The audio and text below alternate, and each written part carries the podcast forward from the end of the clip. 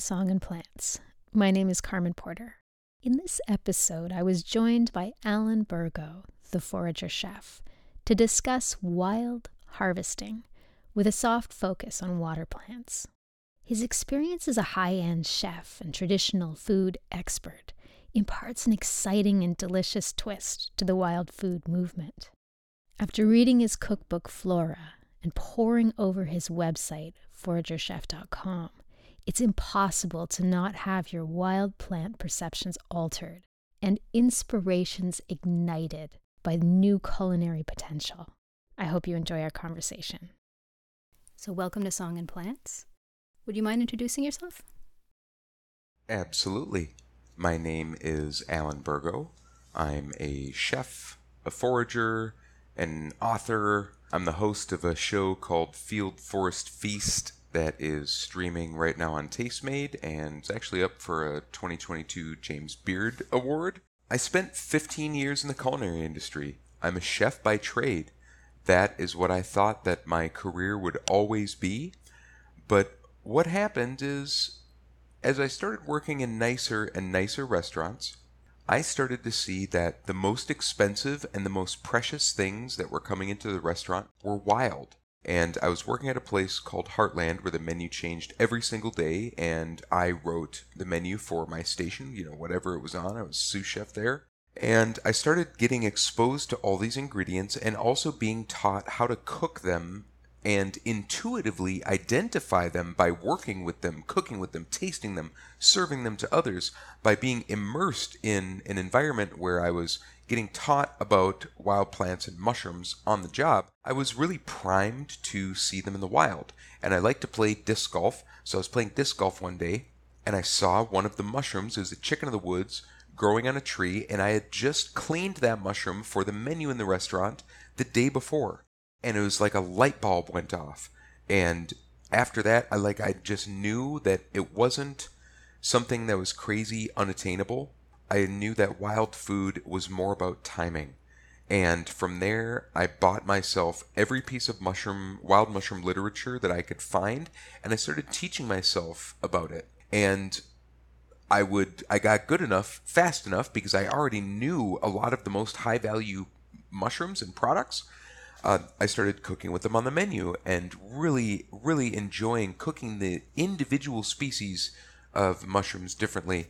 And Eventually, I moved on to plants because sometimes you go out and you don't find mushrooms, and I wanted to know more more plants because I knew that there was just I felt like there was a lot of untapped culinary potential in kind of the wild spaces that were all around me.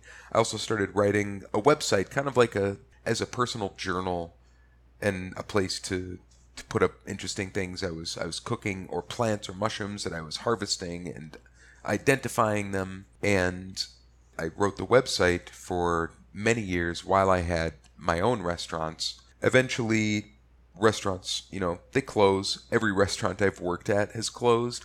And I was really heartbroken after the last restaurant closed. So I didn't go right back to the culinary industry. I kind of made a name for myself cooking with the things that I was doing and just doing what I was doing. Uh, I supplied my restaurants with commercial quantities of you know plants and mushrooms when I was running them, and I kind of started to just go off and do my own thing. I did some consulting and things like that. And eventually, during the pandemic, I filmed my show with my video partner Jesse Roesler, uh, who won his James Beard Award for his first feature film, The Starfish Throwers. And I started doing other things. And eventually, I worked out a model where I can hunt wild plants and mushrooms as my full time job and tell people how to cook them. And I probably won't be back in the kitchen again. But I have a strange combination of professional culinary experience and working with. I am not an expert on identifying plants and mushrooms, but I work with experts in those fields. Mycologists, Sam Thayer is a good friend of mine. I was actually just picking some swamp saxifrage shoots uh, in his creek on the land where he has his cabin just before I came here. So that's kind of me in a nutshell. I also had my first book came out last year. It's called The Forager Chef's Book of Flora. That's kind of all about exploring plants from the wild, but also plants from the garden, and kind of what wild cooking with wild plants taught me that were that was new about all the vegetables and a lot of the vegetables that I cook, just conventional vegetables. So that's kind of a nutshell. Something that I do find to be particularly fascinating about your book and your approach is that you do come from the angle of a chef. Because often in foraging guides, they'll tell you how to identify the plant and how to harvest, but not how to prepare it in a very interesting way. And in your book, you also go into other cultural ways of preparing plants that are considered, might be overlooked by gardeners. Yeah, so one of the things that I think uh, kind of makes what I do special is that that you're talking about exactly what I saw when I started getting into getting interested in wild food. I started to see you know, I mean, some of the books will have like pictures of food and stuff people have made, and none of it looked good to me. And I just, I, I thought this, the food, the consumption, this is the missing part, you know? So I like to think of my work as like a culinary companion to all the field guides out there that I could never even begin to write anything similar to what the, the real experts do.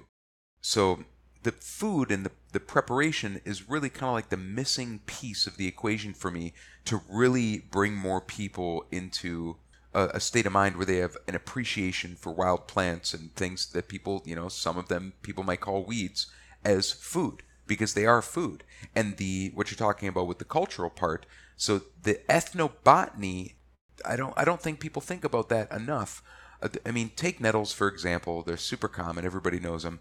Nettles are a food plant. They've been they're harvested around the world as a food plant. All kinds of different species. Uh, in Nepal, one of my favorites is this big Nepali nettle. They make it into fiber. It's similar to hemp, but nettles are in the Cannabinaceae, so they're related to hemp. Hop shoots too, and you can make fiber out of them, and it was actually very popular before wool, like back in the Middle Ages. So it's a plant with so many different uses. It's super healthy. It's and it's just delicious, you know. But they're used all over the world. In Spain and Mexico, you have sopa de ortigas. You know, nettles are very, a very good soup plant for soup. In Italy, you have ortiche.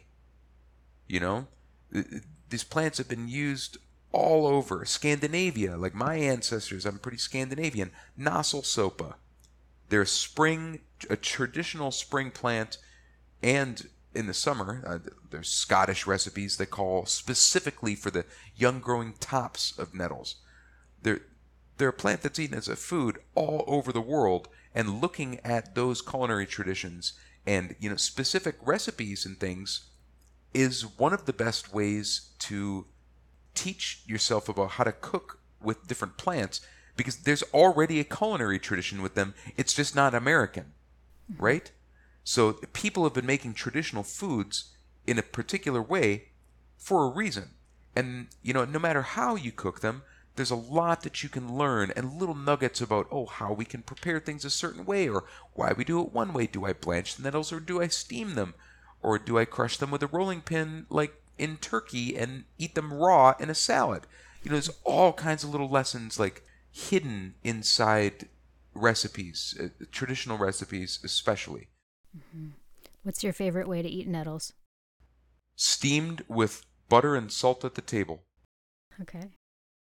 Something that I like about nettles and harvesting and looking into how other cultures will prepare the foods is it tunes you into the seasons because they all come on at different times. Yeah, and another thing it does is it kind of turns on your intuition, and you will instinctively know eventually when you need to go out and get XYZ thing or when it's going to be at the perfect stage for eating. You know, it's an instinct that's like trapped in every single person.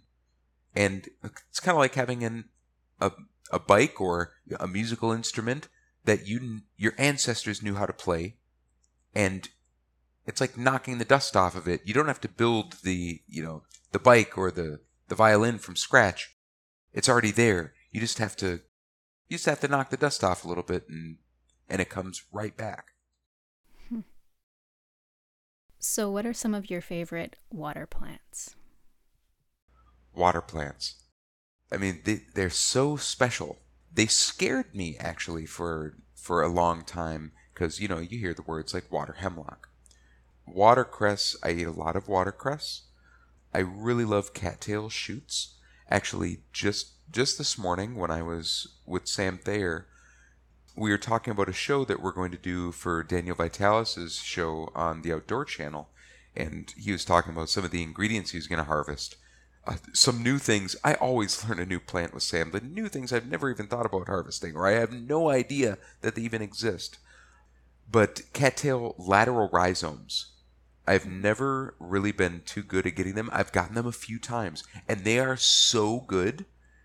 It's like, oop, you, it's like a vegetable just pops out of the ground, like a legitimate vegetable, and it's soft and it's tender and it's delicious. Um, we're gonna work with those. I also like the shoots. You get a, I get a little bit less volume from the shoots when I harvest them because so much of the outside sheath, depending on uh, exactly when it's harvested, needs to be taken away for it to not be kind of styrofoamy. I love cattails. Uh, I'm I've never been too good at getting the pollen, but I really like cooking with pollen. Uh, so I harvest a lot of pine pollen, and I can use that kind of interchangeably with it. Oh, really? Cutleaf water parsnip is on my list this year to to finally get to try. That is that was in Sam Thayer's latest guide, Incredible Wild Edibles, and there's there should be a whole bunch where I am in western Wisconsin, and that's been on my list. But it's one that I probably want to have Sam show me 1st Mm-hmm. The name is Cutleaf water parsnip. You know, it's Yeah. it's a dangerous family. yeah. So that those are probably my favorites. Wapato, oh, I love Wapato too. Uh, I've only had some small ones, and sometimes the cattail mat in places where I see it is so thick I can't even get through it. So I'd really like to find another good uh, a good Wapato patch because those are really delicious too. And just a, just a beautiful, cool plant. Can you run through what the the botanical names of those plants are? Uh, okay, Wapato Sagittaria latifolia, Okay. uh, watercress Nasturtium officinale, and cutleaf water parsnip. Ooh, you're testing me here. Sium suave. Okay. And with typha, is it multiple species or any one particular species? Uh, we have an invasive one, and we have the most common one here. And the invasive one, or the non-native one, I don't know exactly which one it is. It's a little bit smaller, so I don't really bother with it. Okay. I guess when we're talking about water plants, we should touch on some of the warnings and cautions, things to be aware of when wild harvesting in water. Absolutely. One of the first things I think of, because I harvest water plants in Wisconsin, places I go when I travel, and depending on where I am, it may affect how I cook the watercress. So, for example, Arizona, I have a lot of family in Arizona. My dad just built a house down there. I go down there all the time to see my grandparents. There's places in Arizona you can get watercress. Arizona also is like notorious for having polluted water. Mm-hmm. So I can't help myself and I want to harvest some. So I blanch it and then I'll let it soak in water and I'll cook it longer than I typically would. And it's it's in water to, you know, get out things that are water soluble. But I also will like soak it in water, uh, which is an Italian trick that they use for uh, like bitter asters. And I'll, I'll let it soak after I blanch it for a while, and then I'll fry it up and eat it. And I don't eat too much of it, you know, but I have to have a little bit. So I I treat it a little bit differently. An- another thing, so I think about the water quality in the place I am. You know, that that's very important. In Wisconsin, I feel really blessed because a lot of the stuff is from springs that are perpetually going and it's not like still water. I like to harvest it from moving water. Use your senses and you need to know what's in the stream. Not just in the stream right where you are, but where the water is coming from. So hmm. animal carcasses being upstream is another thing to know about. But even so, cooking is a kill step. Hmm. So th- you can also cook your watercress. A lot of people don't know that you can cook watercress. We think of it as something like, you know, that British people put on a tea sandwich or like you get in a little clump at a steakhouse. To me, watercress is a vegetable to be cooked like any other leafy green, and it's mild and delicious and just wonderful. And I can eat more of it when I cook it. Mm-hmm. Liver fluke is the other thing, and that is, you know, I'm up in Wisconsin here, so it's really cold. So when I've spoken with Sam about this, he's basically told me that it's probably pretty darn cold for liver fluke, and it's harvesting it if it's underneath the water or getting the water on the plants is when you need to worry about liver fluke. So if you cook it, there's absolutely no worries. As a kill step, it will kill the liver fluke. It's if you harvest the plants when they're maybe below the water, you don't want to pick them below the water line, uh, especially if you live in a place that doesn't have really cold winters. But even if you do harvest it below the water line, you can cook it and it's a kill step. But mm-hmm. generally speaking, you're going to get a better harvest. You're going to get a better quality vegetable from harvesting it when it's taller. Probably not when it's flowering because it'll it can be tougher and kind of leggy. But generally, I cook it for for those a, a number of different reasons. And I can freeze it, and I can eat. You know, I might eat six eight ounces in a single meal, so it makes it easier to eat too. So, what is your favorite way to prepare watercress? Okay, so this is a fun fun thing that I mentioned in my book, and I came up with it specifically for watercress. So a lot of times, you know, in wild food literature and it and all over, it's recommended to blanch like people just blanch like instinctively blanch all the plants. Well, I think where most of that technique comes from is when people were harvesting greens that were like really bitter, which is really common all over the world not every plant needs to be blanched. So what I do with watercress, and they're gonna the plants are gonna taste better because when you're blanching them, you're putting them in boiling water, and a lot of the a lot of the goodness comes out. A lot of those tasty, you know, water soluble compounds they come out into the water, and you end up with greens, especially if you don't add salt to the water. You end up with greens that taste like nothing, and then people eat them and they're like, "Oh, I guess wild food sucks." It's like, no, no, maybe it doesn't. Maybe just try cooking them a different way. So I came up with this thing I call steam wilting, and I put like a finger's height of water into a tall pot, like a soup pot, and then I'll fill the pot with watercress. And then I turn the heat on high and I stir it a couple times as it's getting hot to really distribute the heat well. And then when it's tender and it tastes good to me, I take it out, I drain it, I put it hot onto a plate and I put butter and salt on it, or lemon juice and a little olive oil, or whatever fat that I want. And it's just wonderful. And a lot of different greens like that. A lot of different greens can be cooked like that. But watercress is one of the best because it cooks very evenly. Like right now, the nettle stems, uh, you might be fighting with them a little bit if you cook them like that. They might be better steamed or blanched, which is you know more aggressive and will make things tender faster. What about typha? What's your favorite way to eat typha? Uh, okay, so I think my favorite is probably with the shoots. Just because I, I'm not too good at getting the lateral rhizomes. So I take the shoots and I peel any of that styrofoamy outside off, and then I cut them into pieces and I cook them with a little bit of oil and a little bit of vinegar, just enough to make them kind of sparkle, and salt, and maybe some herbs, a little bit of thyme, and then I add some extra, you know, good tasting oil, whatever I have, like you would use on a salad, and it's kind of like a relish. And I put on all kinds of things. Uh, you could probably even can it. It's really good with fish, uh, or warmed up and put onto a salad. It's really, really good. It kind of they kind of have an artichoke taste to them. If you use pine pollen interchangeably, how would you prepare either typha pollen or pine pollen? Well, it's tricky. So first you got to figure out the first first part of that is figuring out how you can actually get enough pollen to cook with because the harvesting season can be extremely short. It's a it is the pine pollen I have like one day when it is optimal and I have to get there and I have to go to a place that has a windbreak. because otherwise it'll just blow right off the trees. I mean, that's what they're designed to do.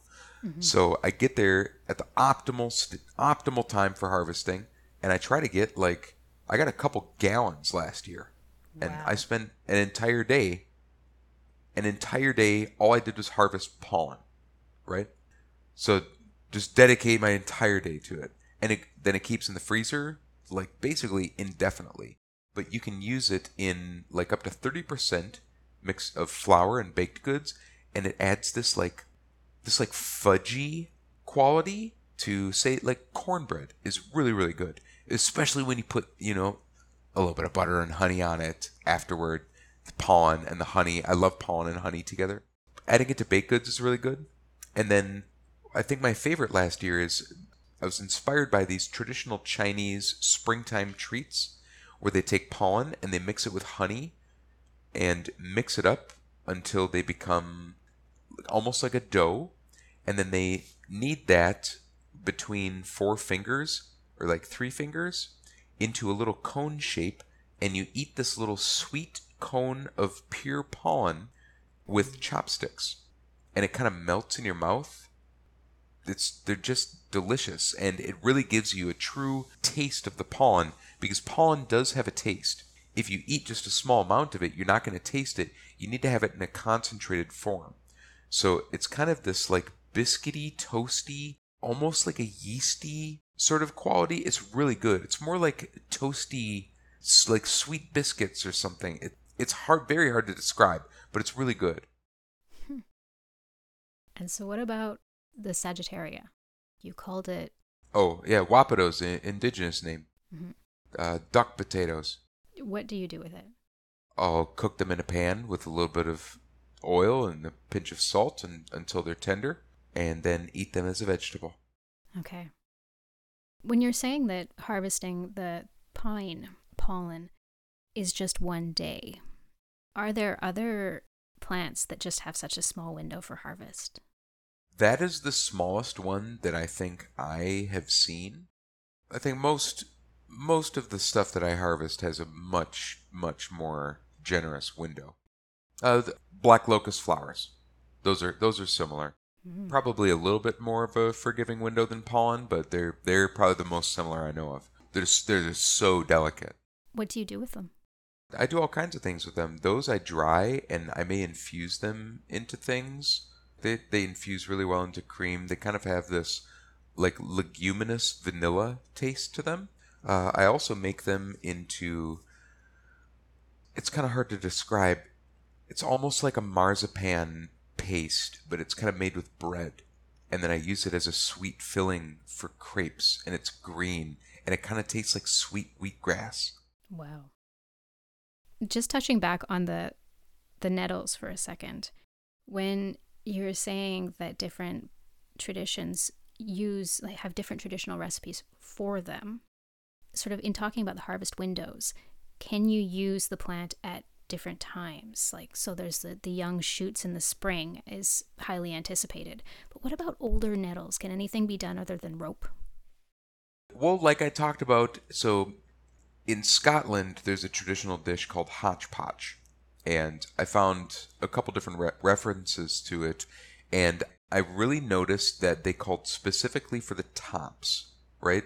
So what is the top? The top is the meristem. It's the young growing tissue. It's meristematic, young growing tender plant tissue. It's what the animals are going to eat. It's the young tender tips.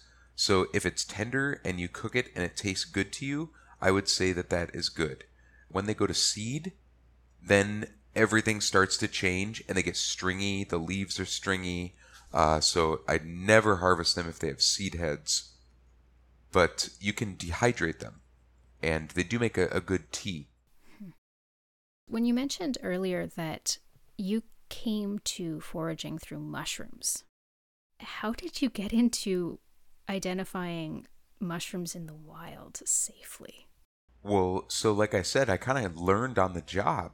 So there is something different about reading reading about a wild mushroom in a field guide or in a resource online or seeing a picture in a Facebook group and saying, oh, that looks like that mushroom. It is very different to go out by yourself mm-hmm. and to harvest something and to be very sure of your identification and then cook that and put it inside of your body. Yeah. Especially when we live in a fungophobic society where we have this, you know, Anglo-Saxon prejudice against mushrooms is like, you know, tools of witches and occultists and things like that. That's that's really deep and it's and it's embedded in the American subconscious. It's changing, but it's still there. But eventually, I had to branch out, and I want I would find mushrooms, and I didn't know what they were. So you know, I was reading, I read a lot, and I was into hunting mushrooms before there was an online anything about it. Like it was like pr- almost pre Facebook, so the resources were very slim. All you had was field guides and like mushroom clubs, and I made friends my friends were good mushroom hunters. I'm standing on the shoulders of a lot of great mushroom hunters. Having someone show you something in the wild is the best and the fastest way to learn. So I started hanging out with people that knew what they were doing, and I learned very quickly. You know, and now it's like I go into the woods. It's like I think it's like being in a grocery store and seeing a mushroom is like picking a banana off the shelf. I know them so cold and so well that I would I would never ever you know misidentify one of the things that I'm very familiar with eating. It, after a while, your instincts we undervalue our instincts. It's well and good to have some caution if you you know eat amanitas like I do intentionally. Uh, but people can just they can just harvest things that they know, and it's fine to just you know you have have four or five mushrooms that you know. But learning in person is the best. Did you find the transition to plants to be quite easy? No, it was incredibly difficult. When I went outside, all I saw was a complete solid wall of green. Every single leaf looked the same, every single plant looked the same. And I know this is the same case for many, many people. Uh, I was just at a farm doing a plant walk and a dinner this past weekend, and you know another chef was there, very talented guy, but he had to double check a couple things with me, and it kind of it kind of brought me back. And I said, "Yeah, oh yeah, I remember when everything was just a wall of green." So, as you said with the mushrooms, would you suggest that if somebody's just coming into foraging, to find somebody who knows to show them rather than to look online or to look to books? I recommend they do all of that. So, I think each of those things that you mentioned is a tool. And what I have for identification and learning is a kit of tools. There, each one of those is one tool in a kit, and you should try to learn and be proficient with all of them. But the first one should be finding someone in person. Mm-hmm. Depending, of course, upon the, the guidebooks that you get, but something that is often lacking in the identification is exactly what you were talking about earlier in being tuned into the season, the time of year, where that plant tends to grow, the communities of plants that tend to congregate, that kind of stuff that will more often come from a experienced forager rather than from a book. Yeah. So like in in some guidebooks, maybe there's only space for so many pictures. And to like to intimately know a plant, there are so many different stages of growth and and you know transformations it may go through especially when you're just starting out. Like you can look at something and it'll say, "Oh, there's all kinds of scientific terminology, and the, the flower shapes are this way." All kinds of different words that you don't you don't know what they mean. And then maybe there's only a couple pictures. You know, take Angelica for example. We have uh, Angelica atropurpurea here, and it's I really really love that plant. You need like ten pictures like for a really intimate knowledge, you need pictures of the root, pictures of the root cut in half, pictures of the root coming into the ground, where the where the plant grows, typical types of terrain. Is it on a stream? Is it in just a wet area? Is it on the side of the road? What are the early spring shoots look like? Is it purple when it's really cold when it's first coming up? What's the color of the stem? Does the color change? Uh, like all the different parts of the plant and you know that's only the beginning you know going into bef- before it makes this giant flower stalk and then different individual pictures of the leaves uh, all the everything you need so many pictures for a really intimate knowledge Did you find that learning the plant families helped?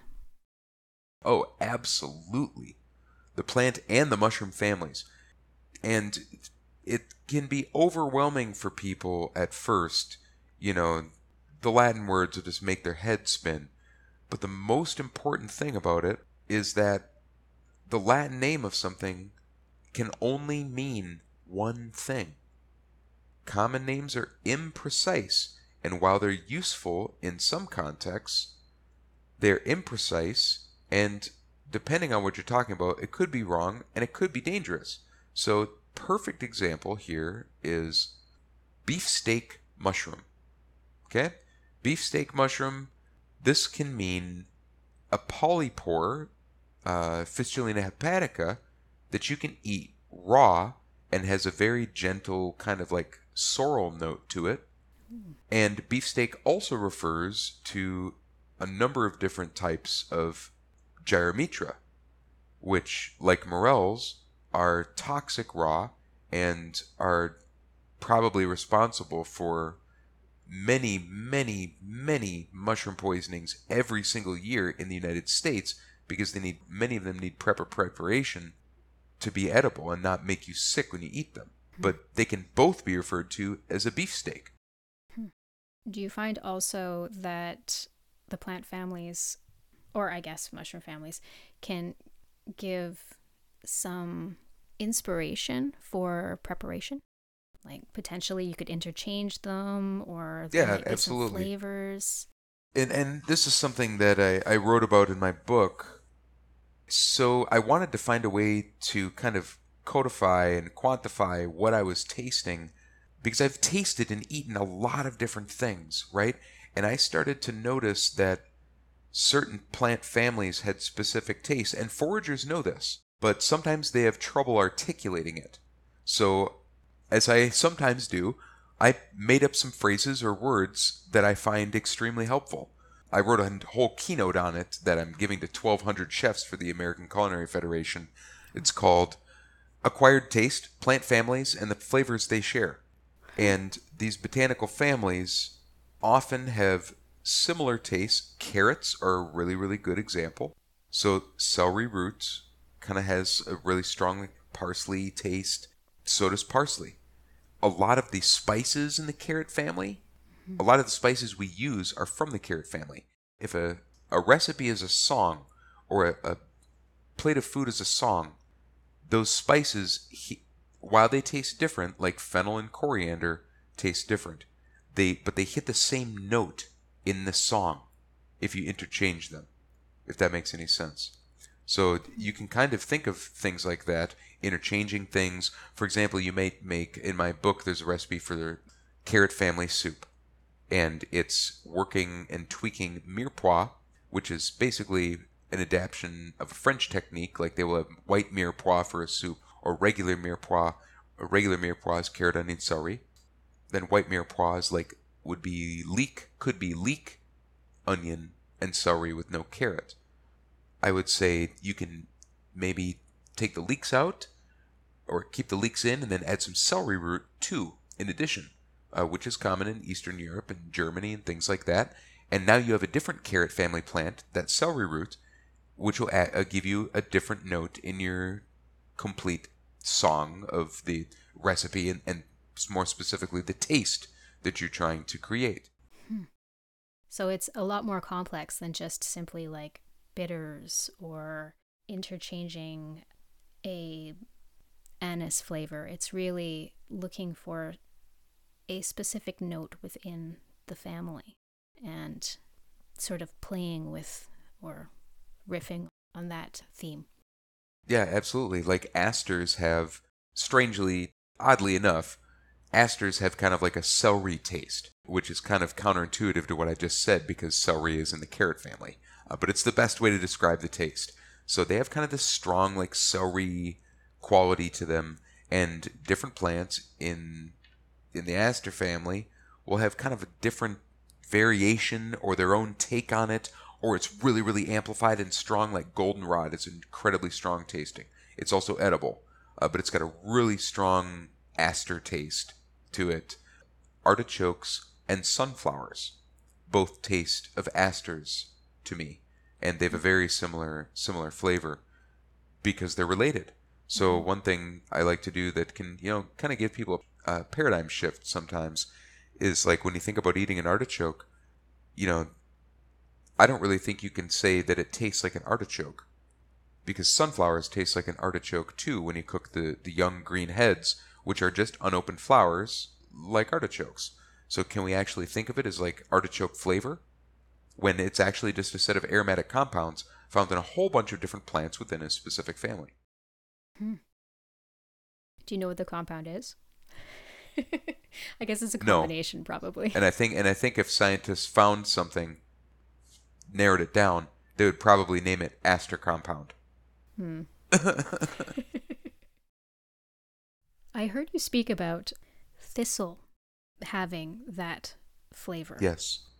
And here's the thing I don't know the exact species that I was eating, but I found these beautiful thistle roots when I was filming a different show in uh, British Columbia.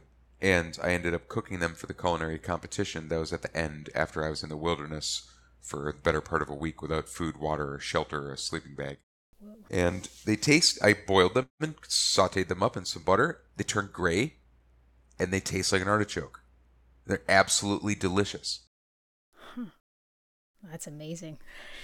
Yeah, salsify is similar. Okay. and Scorzonera. So you know those are those are asters too, and people have long said that they taste like artichoke. When you mentioned Jerusalem artichoke or sunchoke, do you have any uh, favorite way to consume them? Absolutely. In the kitchen, we would call them fartichokes. Yeah, exactly. So, what I do, my favorite, my all-time favorite thing to do, is to preferably get some that are long and not extremely knobby, or if mm-hmm. they're really knobby, you can kind of square them off and make them rectangular, and then I peel them, and then I cook them very slowly in butter. And when the pan gets brown or it starts to get a little bit of caramelization, I add a just a splash of water, and then I cover the pan and I shake the pan, and then I take the lid off and I cook the juices down again, and then I add more water, and I repeat the process until those the natural sugars come out into the water and start to make a sort of all natural like sugar-free sweet glaze wow. and then the sunchokes get cooked slowly, glazed in their own juices and natural sugars until they're like these brown caramelized jewels. And then I serve them, and they almost taste like sweet potatoes or something. Wow. So you mentioned a few things throughout that you are currently doing. You sound very busy. What projects are you currently involved in? Well, I got a couple dinners and things coming up. I'm going to be working on another episode of Daniel Vitalis' show in the fall. The other show that I was talking about will come out on a major streaming service. I can't say yet. Probably in the next month or two. I usually work with a distillery where I harvest a bunch of plants and we make uh, make about a thousand bottles of liqueur a year. We're still kind of figuring out if that's going to go on for 2022. And then most of the time I'm outside discovering plants and mushrooms and gorging myself on them. that sounds delightful. It is. Something that you have mentioned a few times and touched on is that ancestral sort of knowledge of reconnecting with that instinct with plants. When did you feel that start to really kick in for you? If at first everything just looked green. I started to really notice it with the mushrooms, and then I think I was more primed to notice it with the plants. I was just like, man, I'm. I habitually go when I'm looking for something. So, say I'm looking for chanterelles. I started to notice, like, when I'm in a place where the chanterelles are not going to grow, my mind is categorizing and cataloging all of these things subconsciously, and it feels like having a spider sense, right? It's like my mushroom spidey sense.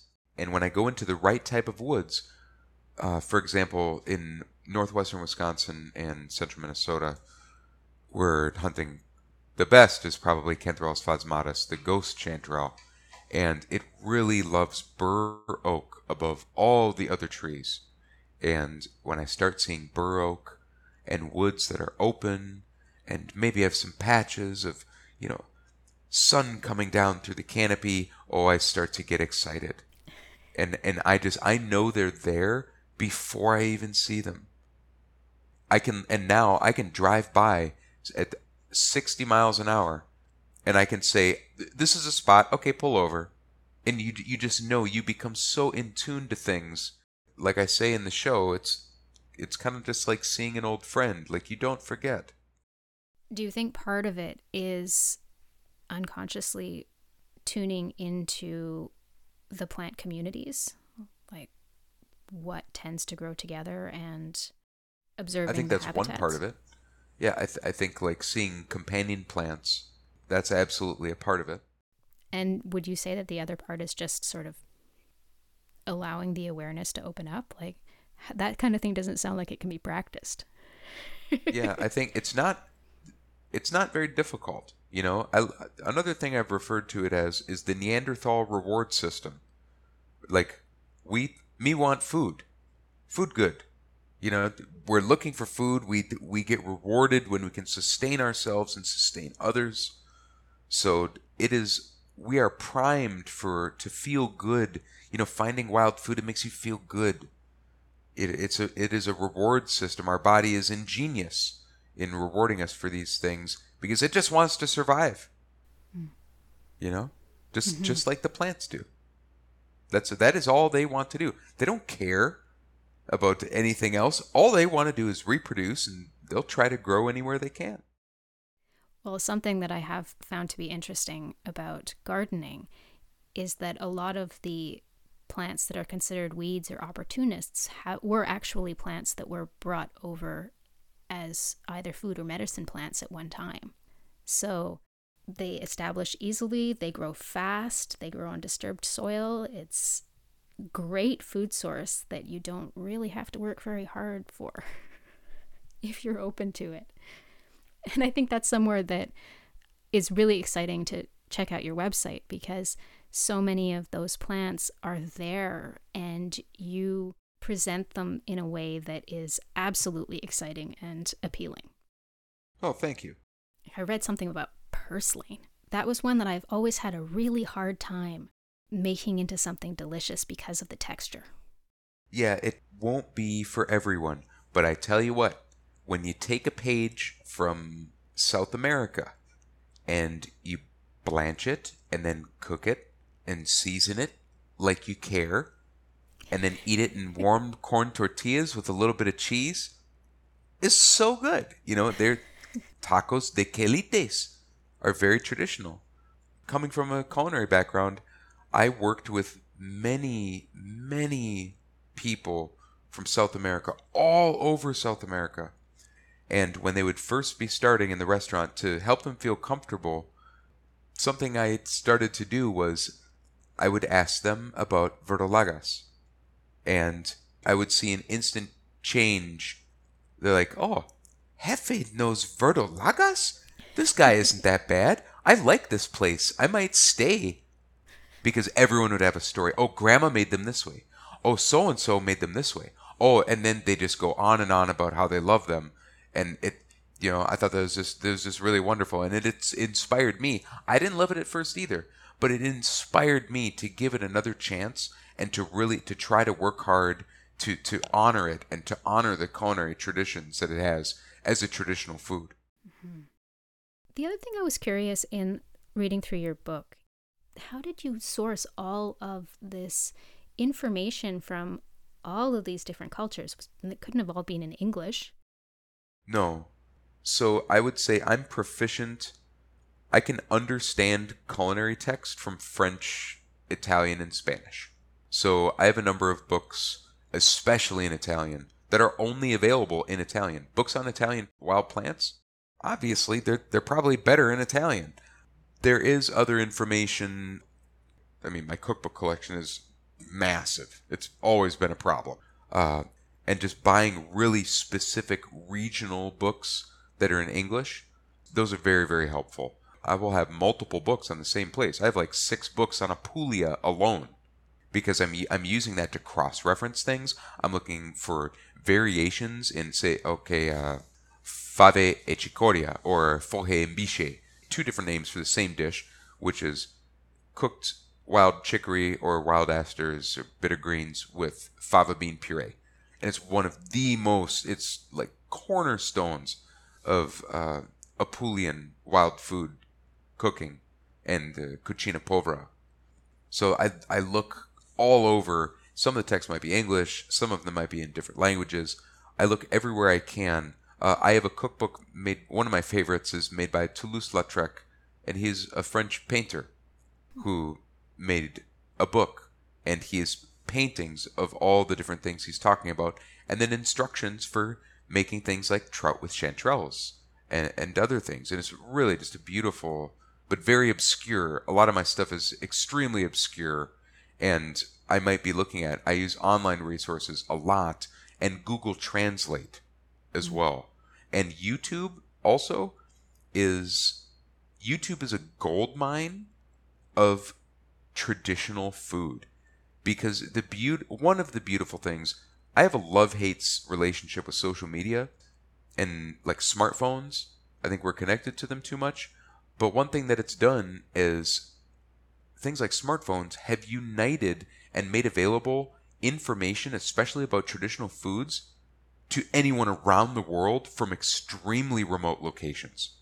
You can watch, you can go on YouTube and watch someone in the Michoacan Peninsula in Mexico harvest lobster mushrooms and make tacos out of them as a meat substitute because the mushroom's known as the trompa de puerco, the pork horn.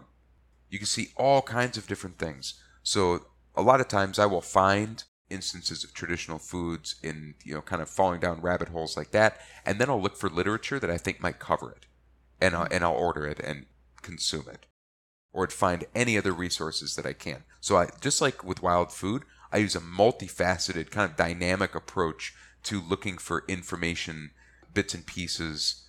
Scientific literature is helpful too. A lot of the terminology I can't understand, but I can understand some of it and this and the parts that I do are very helpful, which is kind of where my being proficient in a couple languages purely for culinary reasons is helpful. And I suppose using the the scientific nomenclature is another is another part. Yes. Useful. Absolutely. That was really helpful, especially when I was going through for the book like uh, I had this one study that was called Mediterranean Food Plants and Nutraceuticals, and it lists common names and Latin names for like all kinds of different plants. So then I can use the common names to find like regional and super localized references and then cross reference that with the scientific name and it's like you know instantly what's going on even if you can't read half of the article mm-hmm. so how can people find your book it's sold wherever good books are sold. Uh, Sam Thayer's company, I know it's a, totally a canned response. Sam Thayer's company, Foragers Harvest, sells it too. I like to point people there so they can support him too. You get it right from Chelsea Green. And there's a whole list of different options on my website too, which is foragerchef.com. And I heard that it's the first of a series. Is that true? Yes, it's the first in the series. I don't know when the other ones are going to come out yet because I'm I got really busy after the first book came out. Mm-hmm. But it'll be flora, fungi, and fauna, and so the vegetables, mushrooms, and meat respectively. And it's they're named after the tasting menus. We had a flora and fauna tasting menu that I did that I cooked on my station at Heartland. So just kind of a nod to one of the chefs that trained me and one of my role models and a guy that I respect a heck of a lot. Is there anything else that you'd want to let people know about foraging? Get outside and discover plants. well, thank you so much for joining me. It was really lovely talking to you. Yeah, for sure. You too. Thanks for listening. All links are in the show notes. I highly recommend Alan's website and book for all kinds of foraging insights and wild food deliciousness. If you're enjoying the content, please consider heading over to carmenporter.com and joining my mailing list. I send out an email with plant tips, garden insights, and latest news. I'm always eager to connect with other plant people, so don't hesitate to reach out and let me know what's growing well for you. Happy harvesting.